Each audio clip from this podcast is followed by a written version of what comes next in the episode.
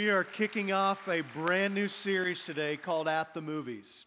And everyone loves a good story. I mean, from the time you were a kid and your parents would tell you a story before you went to bed, to the first time you watched Star Wars and you were hooked, that everyone loves a good story. And Jesus knew that. Jesus was the master storyteller. And when Jesus talked about spiritual truths, he would use modern day stories to bring those truths to life. Jesus would tell stories about a farmer who was going out to plant seed.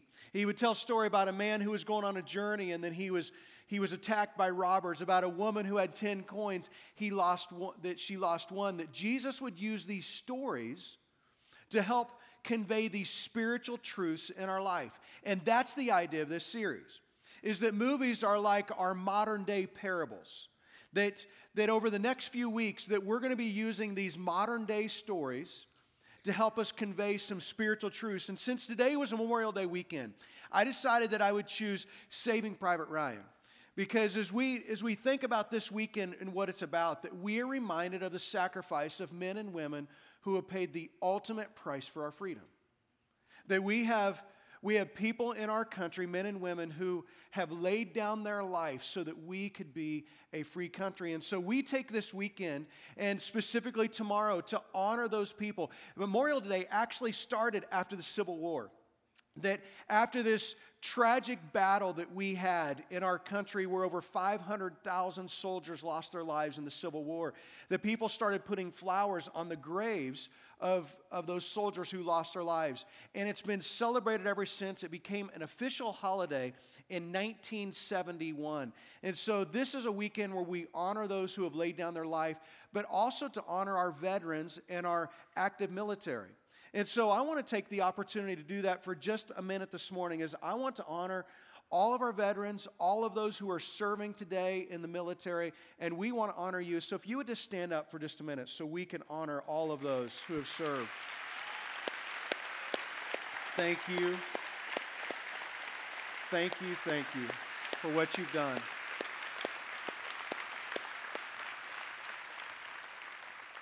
Just honored to have you here and thank you for the, the sacrifices that you've made so that we could be a free country. Well, today, this movie, Saving Private Ryan, it's about eight soldiers who go to save one man. A mom has four sons, and three of them die in the Second World War. And so they go to, to take the last son so they can bring him home. And so they send these eight soldiers into enemy territory so that they can save this one man. They will risk their lives, they will lay down their lives. And uh, later on in the, in the service, later on in my message, I'm going to show a clip at the end of the movie that's a PG clip. So just if you have kids here and that and you don't want them to see that, take them to our children's ministry. But uh, it is part of just this whole idea of the sacrifice that is made for us. Well, the Bible tells us about a similar quest that God goes after one man. And in the story we're going to look at today, he's known as Saul, but we know him as the Apostle Paul. And God goes after him because he has a purpose for his life. He has a greater purpose for Paul's life of what God is going to accomplish in him. So if you have your Bibles, I want you to turn to Acts chapter 8. We're also going to look at Acts chapter 9. That the setting of this story is the church has just begun. The, the church has begun, it's beginning to explode, and thousands are coming to faith in Jesus Christ. And one of the early leaders of the church, his name is Stephen. Stephen was, was actually the first deacon of the church. A deacon is just a servant. So he is chosen as, as these men who are serving in the church. And he begins to speak boldly about his faith. That the religious leaders start seeing this and they're threatened by this. And so the religious leaders, they arrest Stephen, and people start to falsely accuse him of what he's been doing.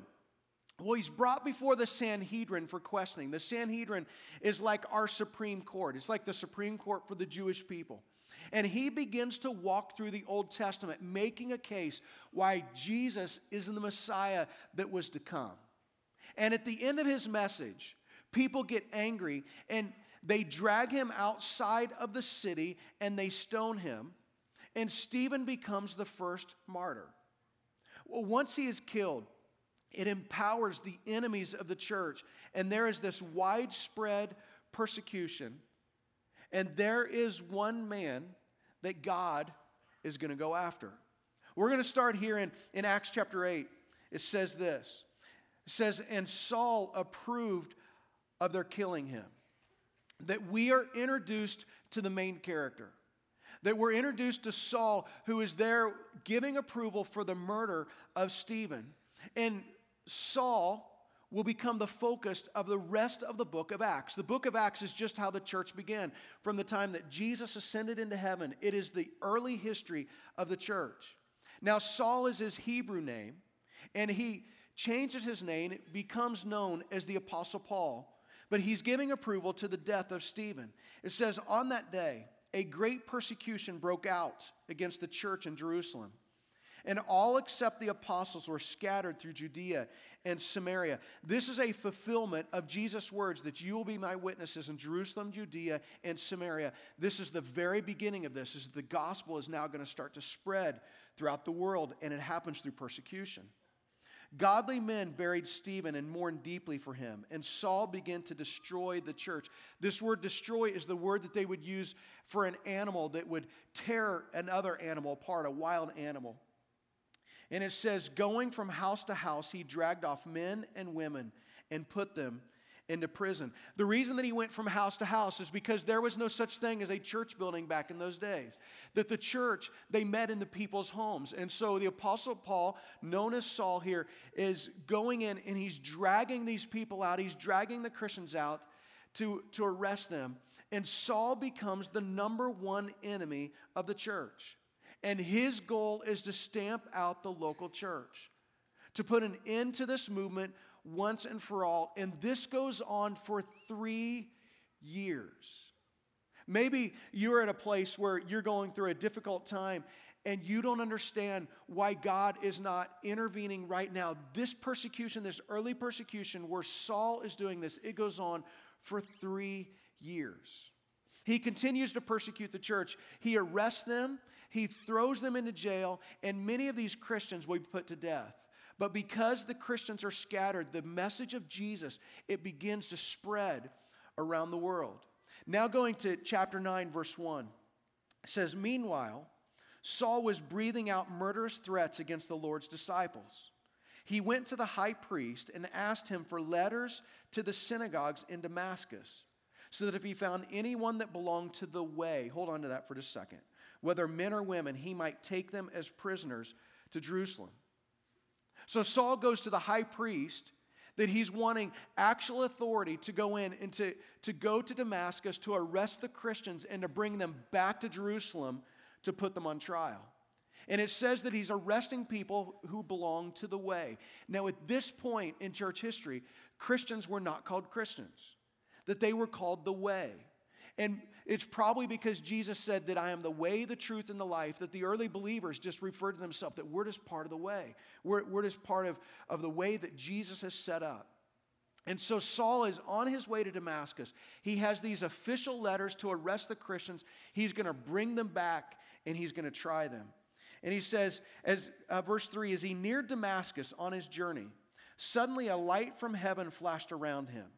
He fell to the ground and heard a voice say to him, Saul, Saul, why do you persecute me?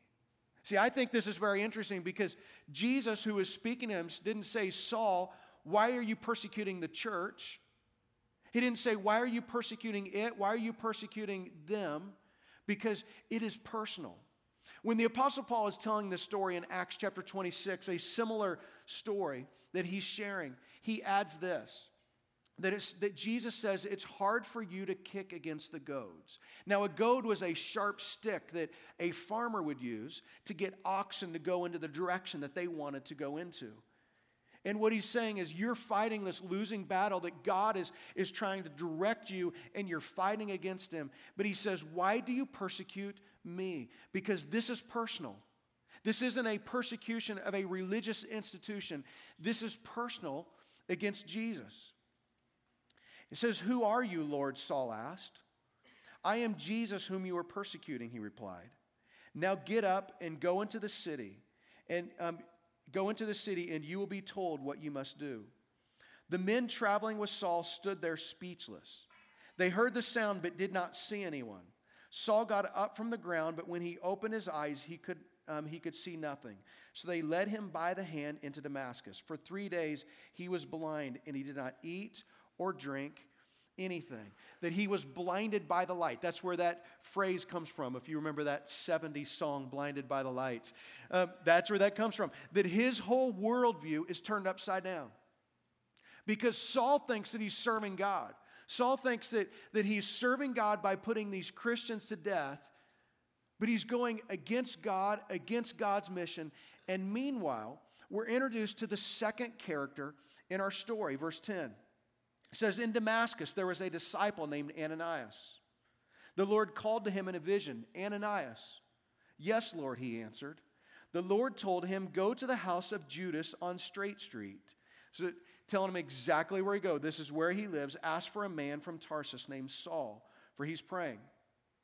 In a vision, he's seen a man named Ananias come and place his hands on him to restore his sight. Lord, Ananias answered, I have heard many reports about this man and all the harm he's done to your holy people in Jerusalem. And he's come here with the authority from the chief priest to arrest all who call on his name. He's like, I know this guy. I have heard of his name, and he's come to arrest and kill the Christians. God, I think you've got the wrong guy. I don't think you want me to go to him. I think you want me to run from him. I mean, what are you saying here? Because I don't completely understand this. And God says, No, I want you to go to him. Verse 15. But the Lord said to Ananias, Go. This man is my chosen instrument to proclaim my name to the Gentiles and their kings and to the people of Israel. I will show him how much he must suffer for my name. He says, He's my chosen instrument. And I think Ananias is like, What? What do you mean he's your chosen instrument? No, this is the biggest enemy of the church. This is the one who's against Christians. This is the man who's responsible for, for murdering my friends. This is the man who's responsible for arresting Christians, dragging them out of their houses, and then you never hear from them again. And God says, This is the one who's going to take the gospel to the world. He's going to turn the world upside down. Well, Ananias agrees to go. And he goes and he finds Saul. He places his hands on him, and the scripture says that something like scales fall from his eyes. And then Saul is baptized because that's the first thing, it's an immediate thing. That when you come to faith in Christ, just like we saw this morning, the next step for you, it is baptism. Well, the story ends like this in verse 22. It says, At once he began to preach in the synagogues that Jesus is the Son of God. He's not even left Damascus. And so he went from persecuting the Christians to now preaching about Jesus. And those who heard him were astonished and asked, Isn't he the man who raised havoc in Jerusalem among those who call on his name? And hasn't he come here to take them as prisoners to the chief priest? Yet Saul grew more and more powerful, and he baffled the Jews living in Damascus by proving that Jesus is the Messiah. Then, verse 26. When he came to Jerusalem, he tried to join the disciples, but they were all afraid of him, not believing that he was really a disciple. And you can understand why. You know, all of the disciples, I'm not meeting with him. You know, he can, it's some kind of trick. He's going to come try to infiltrate us and try to take over. And they're scared to death of him. And God will take the most unlikely candidates in the first century, and God will turn the world upside down. That God came after the one because this is what God is in the business of doing. And for some of you, this is your story that God would come after the most unlikely candidates and turn their world upside down, turn their life around, and change them because God has a plan and a purpose for your life, just like He had a plan and a purpose for Paul's life. See, when you've been rescued, like Paul was rescued, when you've been rescued, when people have sacrificed to you, there is a responsibility that comes with that.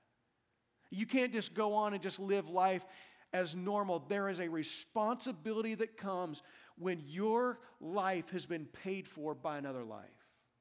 There's a responsibility. Well, in the movie Saving Private Ryan, these eight soldiers, they go in and they not only risked their life for the one, some of them laid down their life to bring him home. And at the climax of this movie, you see this, this scene where at the very end, they're about to bring Private Ryan home, and you see the, the price that's been paid for his life. What's this?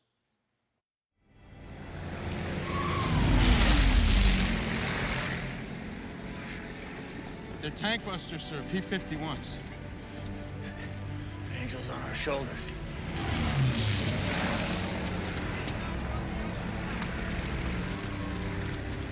What, sir?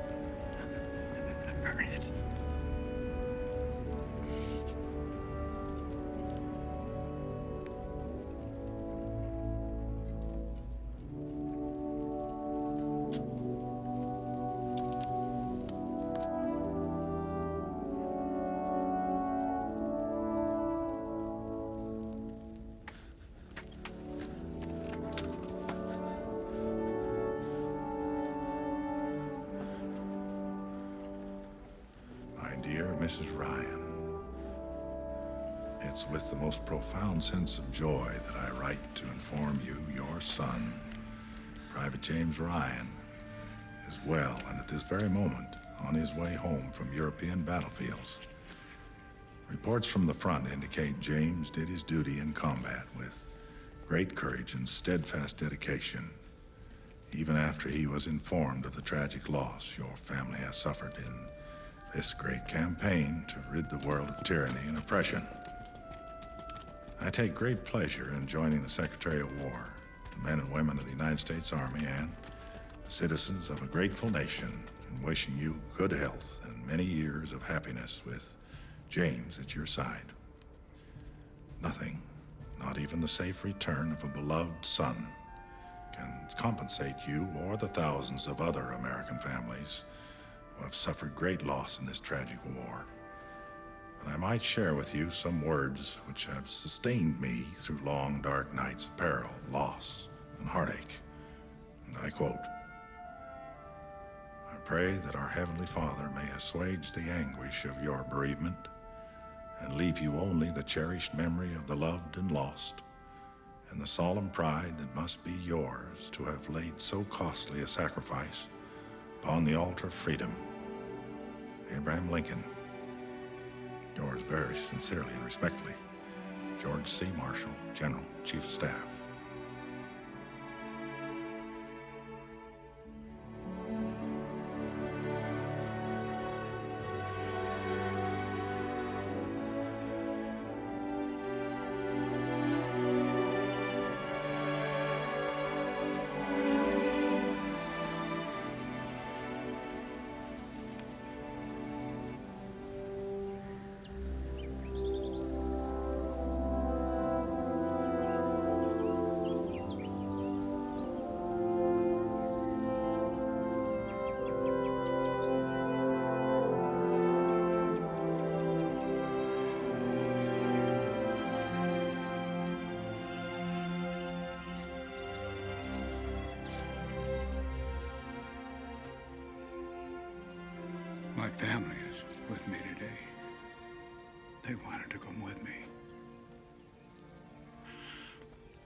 To be honest with you, I, I wasn't sure how I'd feel coming back here.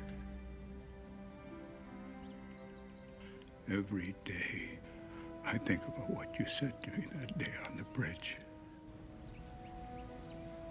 I've tried to live my life the best I could.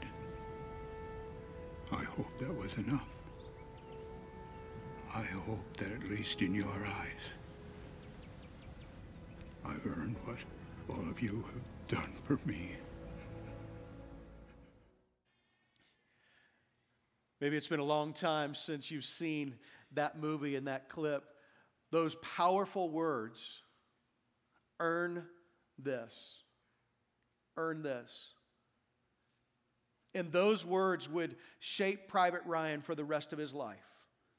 That he knew he couldn't fully live up to what had been done for him because there's no way that you can earn the price that's been paid for your life.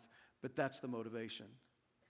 And the Apostle Paul had this similar feeling in his life because there is no way that he could earn what God had done for him. There's no way that, that he could earn anything. And just with the context of the life that the Apostle Paul had come out of. Now, with, with this in mind, I want you to listen to these words from Ephesians chapter 4. He says, As a prisoner for the Lord, then I urge you to live a life worthy of the calling that you've received. Be completely humble and gentle. Be patient, bearing with one another in love. Make every effort to keep the unity of the Spirit through the bond of peace. That God came after you. That God came after you. And here's what I want you to go home with it's just this one idea right here is to live a life worthy of the calling that you've received. Because God has called everybody in this room and there has been a price that's been paid for you, and it's to live a life worthy of the calling that you've received. And here's what I want you to ponder. Here's what I want you to ponder is what did God save you from? What did God save you from? If you don't know that answer, then it probably doesn't mean very much. If you don't know the life that God has saved you from, then it's not going to have much meaning. Where would you be if Jesus didn't save you and change you? What does it mean to live a life worthy of the calling that you received? Because that's for every single one of us. That's the mandate that God gives us. So, how does this happen? Let me give you just two things that we see in the Apostle Paul's life of living a life worthy. And the first is this is that God's calling is personal. That God's calling is personal. Paul went from being the number one enemy of the church to the greatest spokesman for the church. How does this happen? Because God became personal to him. Jesus said, Why do you persecute me? It is personal. And what Jesus says comes true. Jesus tells him, You will suffer much for me.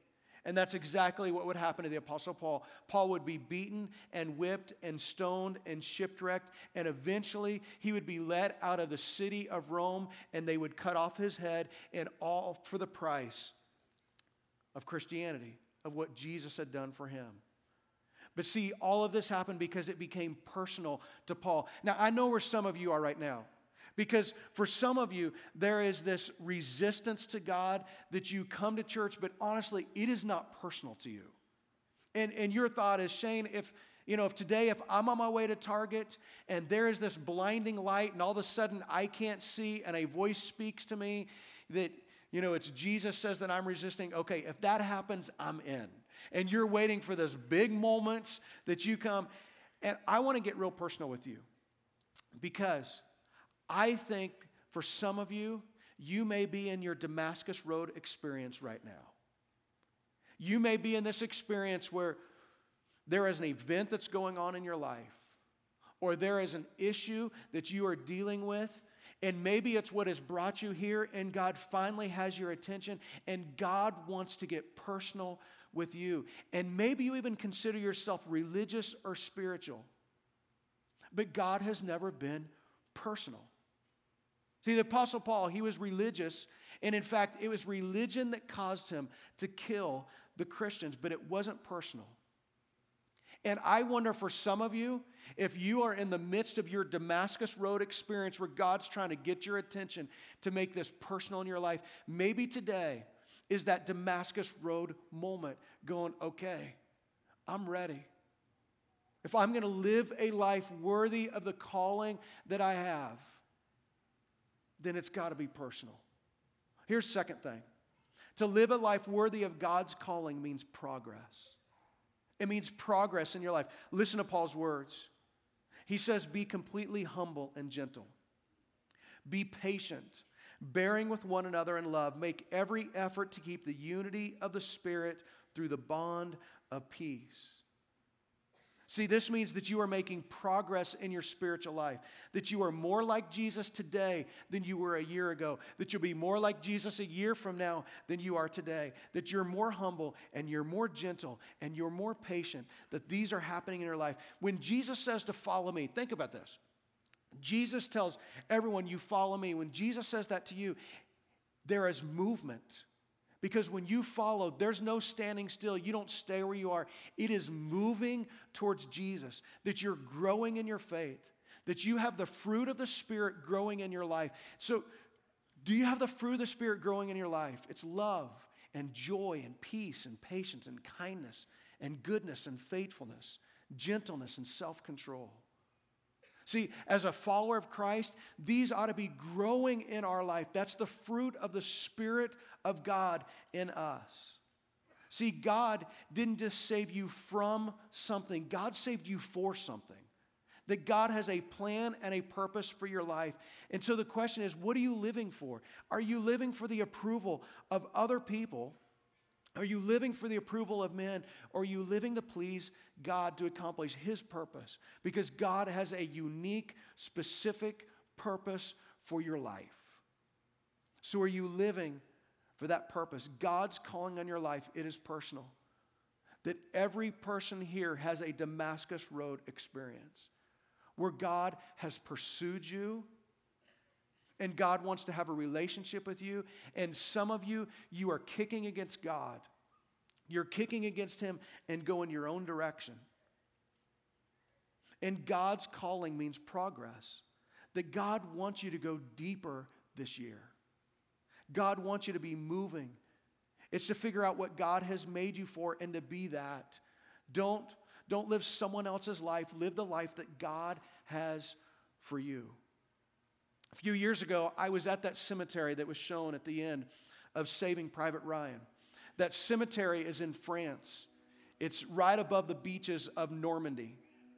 And as you stand in that cemetery, this American memorial, and you look at the beaches of Normandy where you know that there are thousands of our soldiers who lost their life, it just does something to you.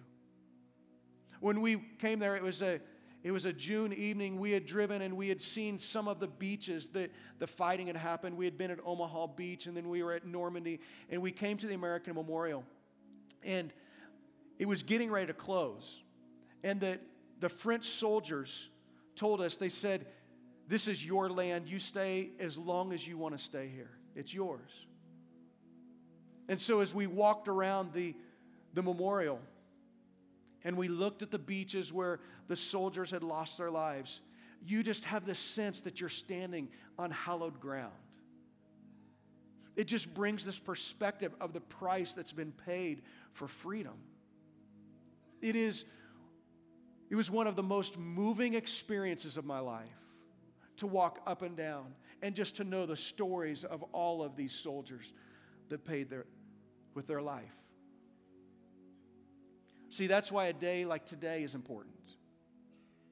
It's not only for us to remember the price that was paid for our freedom as a country, but it's the price that Jesus paid for you and for me. And there is no way that we could have earned it. We'll be taking communion here in just a minute. This is the memorial for us every single week. It's the memorial of what Jesus has done for us. And for Saul, when Jesus becomes personal, it changed everything. And maybe there is a battle that's going on inside of you. And there is a God who invites you to have a personal relationship with Him. That He pursued you at the point that He would lay down His life, Jesus would lay down His life for you because you are loved. I want you just to bow your heads in a word of prayer, and I just want to lead you here for just a minute. I want to pray this scripture over you. As a prisoner for the Lord, then, I urge you to live a life worthy of the calling that you've received. As a prisoner for the Lord, I urge you to live a life worthy of the calling that you've received. And I want to give the opportunity for some of you to make your faith personal today. For you to finally say, okay, God, I'm in. I'm receiving Jesus as my Savior. And you can pray that prayer right now. Say, I'm ready for Jesus to be personal to me. For some of you, it's time to go deeper. It's time for you to make progress, to move forward in your faith, because God has a purpose for you. And maybe this is just a moment for you just to say to God, okay, God, it's time for me to move. It's time for me to grow. It's time for me to have the fruit of the Spirit coming through my life. God, we thank you for this moment. Just to be able to remember the price that was paid for us. Thank you for Jesus, who paid the ultimate sacrifice because of your love for us. God, there is not a one of us that could earn it, but we want to live a life worthy of the calling that we've received.